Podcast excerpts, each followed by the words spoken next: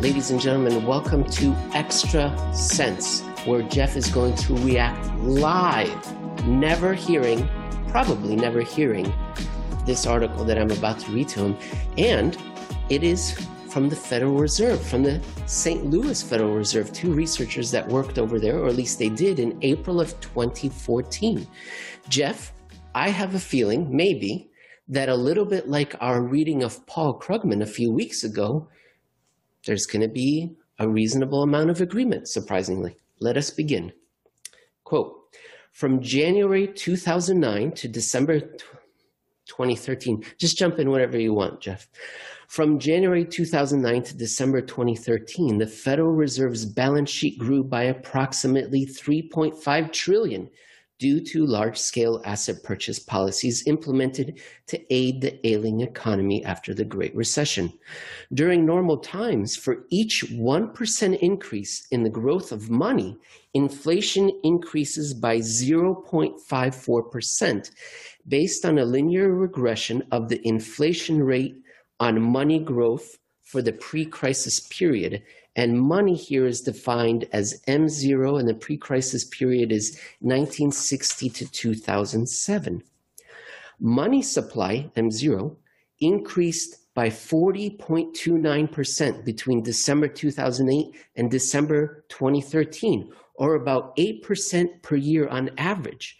Under this pace of annual money growth, we would have seen inflation of 4.3% per year, or a price level increase of at least 40% in 2013 compared with the price level in 2008. But this did not happen. Right, that's the money printing, right? If you go back to 2009, 2010, the early days of quantitative easing, you know, as Erik Townsend had admitted, uh, talking with him on Macro Voices earlier this week, they thought everybody thought this was money printing because it sounds like money printing. And even here, that's the way it's being framed is that the Fed increasing its balance sheet is contributing to the money, the base money supply, which is, you know, going back to very to, to Milton Friedman, very Friedman-esque, you know, high-powered money contributes, or that's where inflation actually comes from by you know, uh, printing quantities of high-powered money or base money, whatever you want to call it. But as we're seeing, and I think where we're going in this particular article is just because we call it high powered money, just because people think of it as high powered money or base money, uh, maybe it's not. Maybe there's more to the story than just these these uh, you know ancient statistics. And speaking of statistics and ancient numbers, they just said we should have expected a 4.3% inflation rate. But that was if you looked at M0. And then in a note, they said, but if you looked at M0 plus bank reserves or the total monetary base, we would have expected 6.3% per year on average during that period, December 2008, December 2013, 123% increase for that five year period. So it, it could have been even more. Let me continue. Yeah, so even if it wasn't one to one, though, right? I mean, even if the even if the uh, the uh, the monetary effect was diminished by like you know people who like the equation of exchange exchange say lower velocity because you know some lingering whatever. Even if the velocity was somewhat lower and it wasn't a you know the ratios worked out a little differently, we should have we given if we thought if we believed that this was really money printing and money released into the real economy, we should have expected maybe not a hundred some odd percent increase in prices, but fifty or forty or you know something substantial. So it wasn't like it was a matter of degree. It wasn't like that we missed a little bit, and so we're trying to explain the difference between 100% and 80%. It was we missed everything. The entire premise is wrong. It wasn't, you know, we, we expected one thing and it was not like a less of that one thing it was an entirely different thing so that's really what, what, what we need to when we're thinking about QE, money printing, even the monetary system itself, and how it relates to inflation and consumer prices, sustained broad consumer prices. That's what we're really talking about here. Is it should have been one thing, and it turned out to be a whole different thing, and that should really get your you know your skepticism and say, wait a minute what is really going on here because it could not have been what we've told it was been it has been that's right it's not even apples to oranges it's apples to giraffe it's not even on the same radar. So, continuing, Maria Arias and Yi Wen continue. Several reasons have been provided for the persistently low inflation.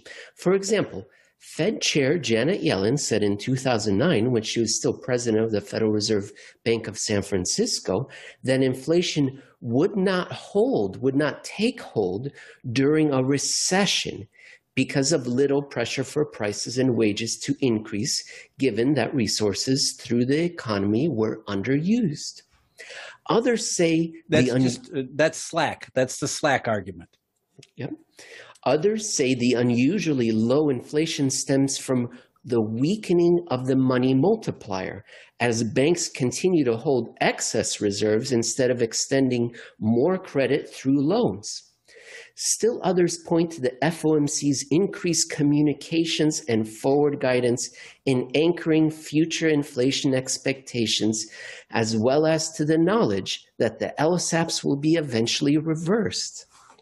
That's the uh, Krugman uh, common, you know, uh, the uh, the Odyssean versus Delphic forward guidance debate. All the uh, the nuances of expectations policy that it's really if people expect the Federal Reserve to do one thing, then that's what. Re- but again, if that was the case, then inflation would have been right on exactly the two percent target over the long run, instead of persistently underneath it. The uh, central banks are hobbled with the terrible cross they have to bear of being too credible, as Krugman tells us. They're just yeah. too believable, and that's oh, it's a terrible cross to bear. Continuing. There also exists an alternative explanation, Jeff, for the generally unanticipated, unanticipated disinflation or low inflation levels, the liquidity trap. During a liquidity Uh-oh. trap, increases in money supply are fully absorbed by excess demand for money. Investors hoard the increased money instead of spending it because the opportunity cost of holding cash is zero when the nominal interest rate is zero. Even worse, if the increased money supply, let me see here, even worse, if the increased money supply is through LSAPs on long term debts, investors are prompted to further shift their portfolio holdings from interest bearing assets to cash. The Fed's policy to pay positive interest rates on reserves can only reinforce the problem by making cash more attractive as a store of value. Yeah, this is an argument we've heard a lot before too, and it, goes along with IOER that essentially the Federal Reserve, by paying interest or leaving a little bit of interest on reserves, has demobilized those reserves. They've they've made banks lazy. And there's a, the other argument is it has been the argument I think they're putting forward here is that the real economy participants have become lazy too, because there's no difference between money because money at the zero lower bound is equivalent to short term level or short term uh, maturities of debt too. So that seemed like that was their the second part of their argument, but the first part was the liquidity trap part, which I thought was interesting. Here I'm continuing. Low inflation makes cash more attractive to investors as a store of value, everything else equal. This makes the liquidity trap easier to occur and gives the Fed less room to reduce the real interest rate as desired during a recession. Furthermore, quantitative easing through LSAPs can reinforce the liquidity trap by further reducing the long term interest rate.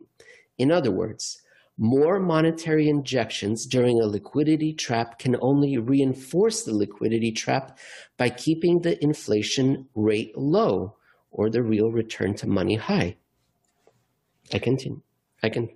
You can continue if you want, but I look. What I would say is that that's not the market view. The market view is that look, if you believe if you believe the Federal Reserve controls interest rates, then this sounds legitimate. But what they're really saying here, what they're really trying to get at here, is look, we've been told the Fed printed all this money, the banking system created all these deposits. We've got money, you know, the M's going higher. It didn't lead to inflation, so we need to figure out why that is. And one of the arguments that they're putting forward is that look, the banking system is sort of an impediment because it's treating money and credit as interchangeable. So they're they're they're getting closer to the truth, which is maybe this it isn't that money is behaving differently because it's near the zero lower bound. It's that it isn't money to begin with. They're seeing the symptoms and try to interpret them in a way that is consistent still with their worldview, which is QE is money printing, but why didn't it lead to inflation?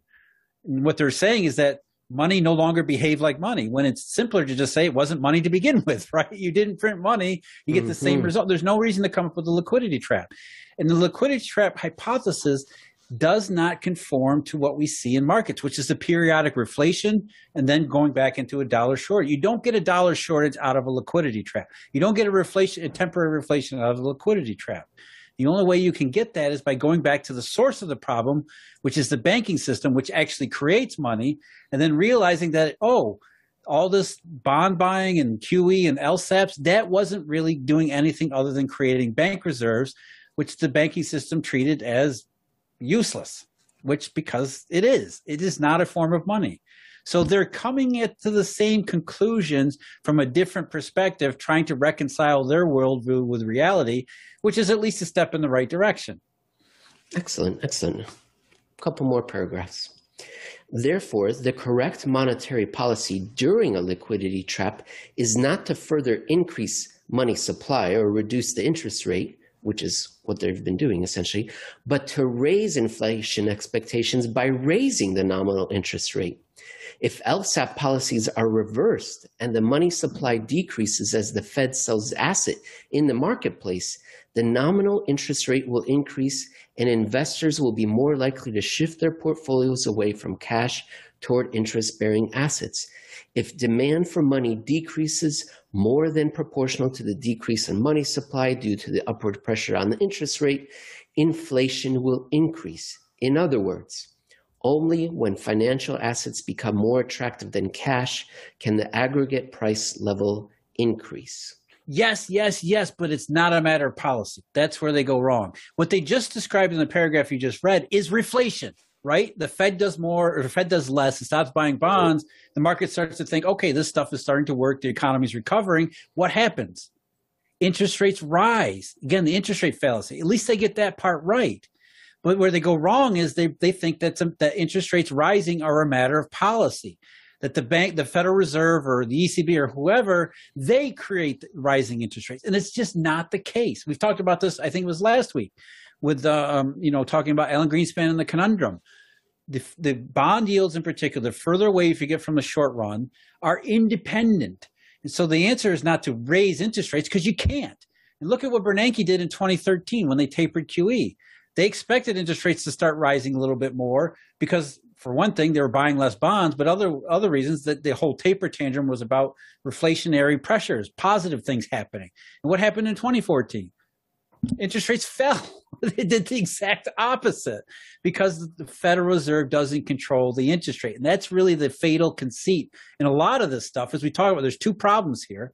One problem is you know, Greenspan's idea that interest rates are not independent when they are, and the other problem is that low interest rates are stimulus. So at least this paper gets right that low that we should we, we should want rising interest rates. But what they go way wrong is thinking that it's the Fed who controls it or gets it. What the Fed's job is simply where, where it should be is that look, we need to take care of the monetary system, not worry about, you know, just bond buying and QE or whatever they want to call it. We need to make sure that the system is is is stocked with liquidity and, and dependably and predictably real liquidity, not the stuff that we say, the stuff the banking system tells us it needs, which I mean, that's just an impossibility, but look, that's really what their job should be. And that would take care of inflation expectations. That would take care of rising interest rates because the market would then say, yes, we agree that the Federal Reserve has successfully accomplished its narrow task in the monetary system, which is just to make sure it doesn't break down again. And because of that, we've become much more positive. We'll see, we'll, we'll raise interest rates for you. We'll raise inflation expectations based upon what we be, we believe is success. What the market has said ever since 2007 is we don't believe the Fed can do any of the crap it says it can do. And so it looks like to, to these people, it looks like a liquidity trap because they're shoving bank reserves into a system that doesn't need bank reserves, doesn't want bank reserves. It's not a liquidity trap at all. It's that the Fed has never fixed the original problem.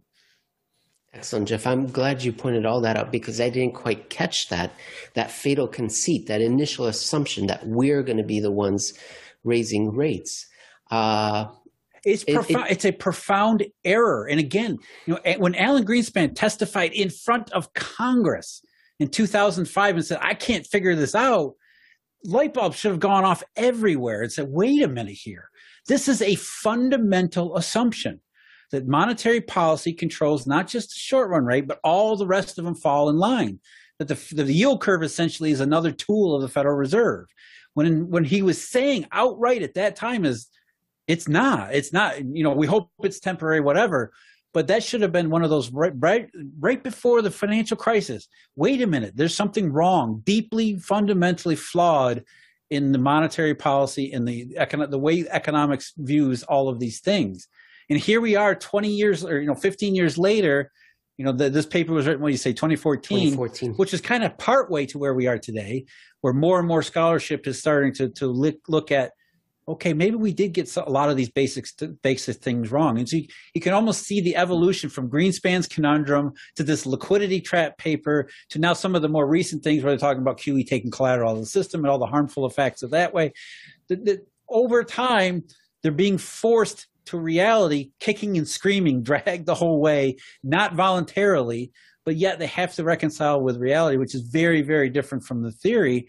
And eventually they're going to get back to, as we talked about in the, the previous podcast episode, they'll, they'll, discover Robert Roosa in 1984 and Robert Triffin in 1984 saying, hey, new networks of interbank relations creating dollars outside the Federal Reserve control offshore. Someday they'll get there. And then they'll be able to say, oh, okay, we don't control interest rates. The market does. And the reason the market controls interest rates in the way that it does is because this bank reserve stuff isn't money. This base money we think is base money isn't money. It's all that eurodollar stuff. And when the eurodollar stuff is happy and thinks things are going better, rates will rise, like we just said, and that will look at look look like higher inflation or higher inflation expectations. And when things are going wrong, rates will fall. And the Federal Reserve only, it doesn't have anything to do with any of that. I was uh, thinking of that that aphorism that uh, generals are always fighting the last war. And I thought of that when I was reading the article you just did for Real Clear Markets here on the 16th of April, uh, and how we were talking about how they were they figured out what was wrong too late, and then the the system had evolved. How you often say that it's the scholarship of the 1950 scholarship of the 1930s. Then the Eurodollar system came in. They'll, as you said, they'll eventually figure out the Eurodollar, Eurodollar system, but by then something new right, will right. have Then it'll, taken be, its it'll already be stale and outdated, right? Yeah, and in about 20 years, someone, you know, it'll, yeah, the so process somewhere around 2029 or 2030, they'll say, "Oh, that's what happened with Lehman Brothers." you know, by then we, we, we've moved on. Here they conclude inflation is expected to continue being stable and move towards the 2 percentage target rate out of the FOMC as the economy improves. This was April 2014. But it will not increase much until the demand for money decreases and the effects of the liquidity trap wane. The That's right. that's a, again they get that right, right? Because we talk Yeah. about that all the time. The interest rate fallacy, demand for safe liquid instruments, money Mhm. equivalents, right? That's exactly what they're saying, and they got that part right. Except what they got wrong is why. Why are why is the demand for safe and liquid instruments so high? And they say it's because there's too much money that you know there's no there's no incentive for moving out of safe liquid instruments. When in fact it's the opposite. So that's the part they got to get wrong. And the part that they're they're not you know they have trouble reconciling because their belief is that this is bank reserves are a form of, of useful money. And so it has to be a liquidity trap. And that's the only way they can explain the demand for monetary equivalents.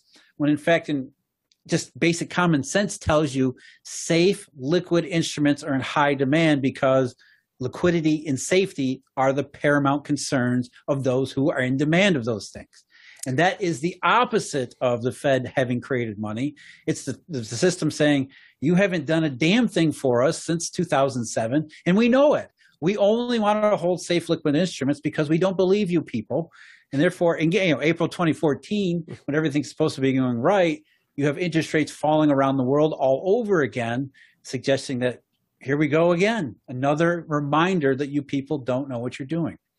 April 2014, for those of us in the audience who don't know, that was you could say that was the beginning of the third Eurodollar episode that was centered in China, and that it would eventually well, yeah, lead to. we talk, I mean, in many ways, it had already been it had already been in play. You had currency problems the year before. The Eurodollar futures curve had peaked in September 2013, so there was already Eurodollar futures moving into the wrong way. The Chinese currency was already on the way down. In, by April 2014, it had caused an, enough of a stir that it was a mainstream topic in America. So I mean, there were by April 2013, there were already, or 2014, there were already a number of warning signs of what was to come. And it was not a liquidity trap because there was never an abundance of money. Well, Jeff, I enjoyed it as always. Uh, dear audience, if you come across any essays, columns, opinion columns that you think that would be useful to hear uh, Jeff react to live, send them along to me on Twitter. Uh, let's see, what is my Twitter? At Emil Kalinowski.